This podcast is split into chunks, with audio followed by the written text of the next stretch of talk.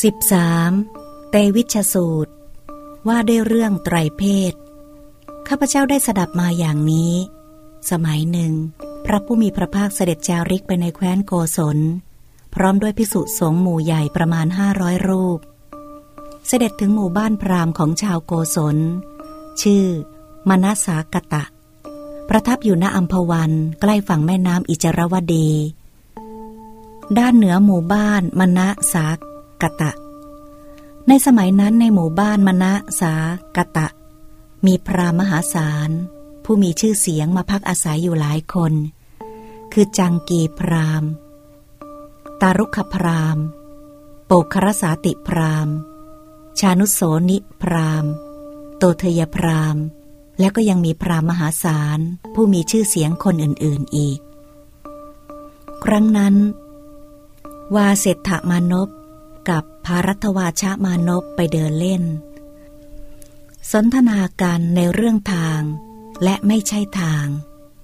เวสถามานพกล่าวอย่างนี้ว่า ทางที่โปกครสาติพรามบอกไว้นั้นเป็นทางตรง เป็นทางเดินตรงไป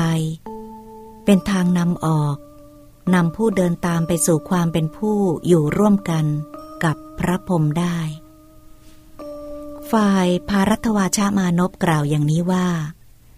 ทางที่ตารุขพรามบอกไว้นั้น เป็นทางตรง เป็นทางเดินตรงไป เป็นทางนำออกนำผู้เดินตามไปสู่ความเป็นผู้อยู่ร่วมกับพระพรหมได้ ว่าเศรษฐมานพไม่อาจที่จะให้ภารัตวาชามานพยินยอมได้ ฝ่ายภารัชวาชามานพ ก็ไม่อาจให้วาเศรษฐมานพยินยอมได้เช่นกัน วาเศรษฐมานพจึงบอกภารัตวาชามานพว่าภารัตวาชะ ก็พระสมณโคดมพระองค์นี้เป็นสักยะบุตร ผนวดแล้วจากสักยะตระกูล ประทับอยู่ในอัมพวัน ใกล้ฝั่งแม่น้ำอจิรวดี ด้านเหนือหมู่บ้านมณะสากตะ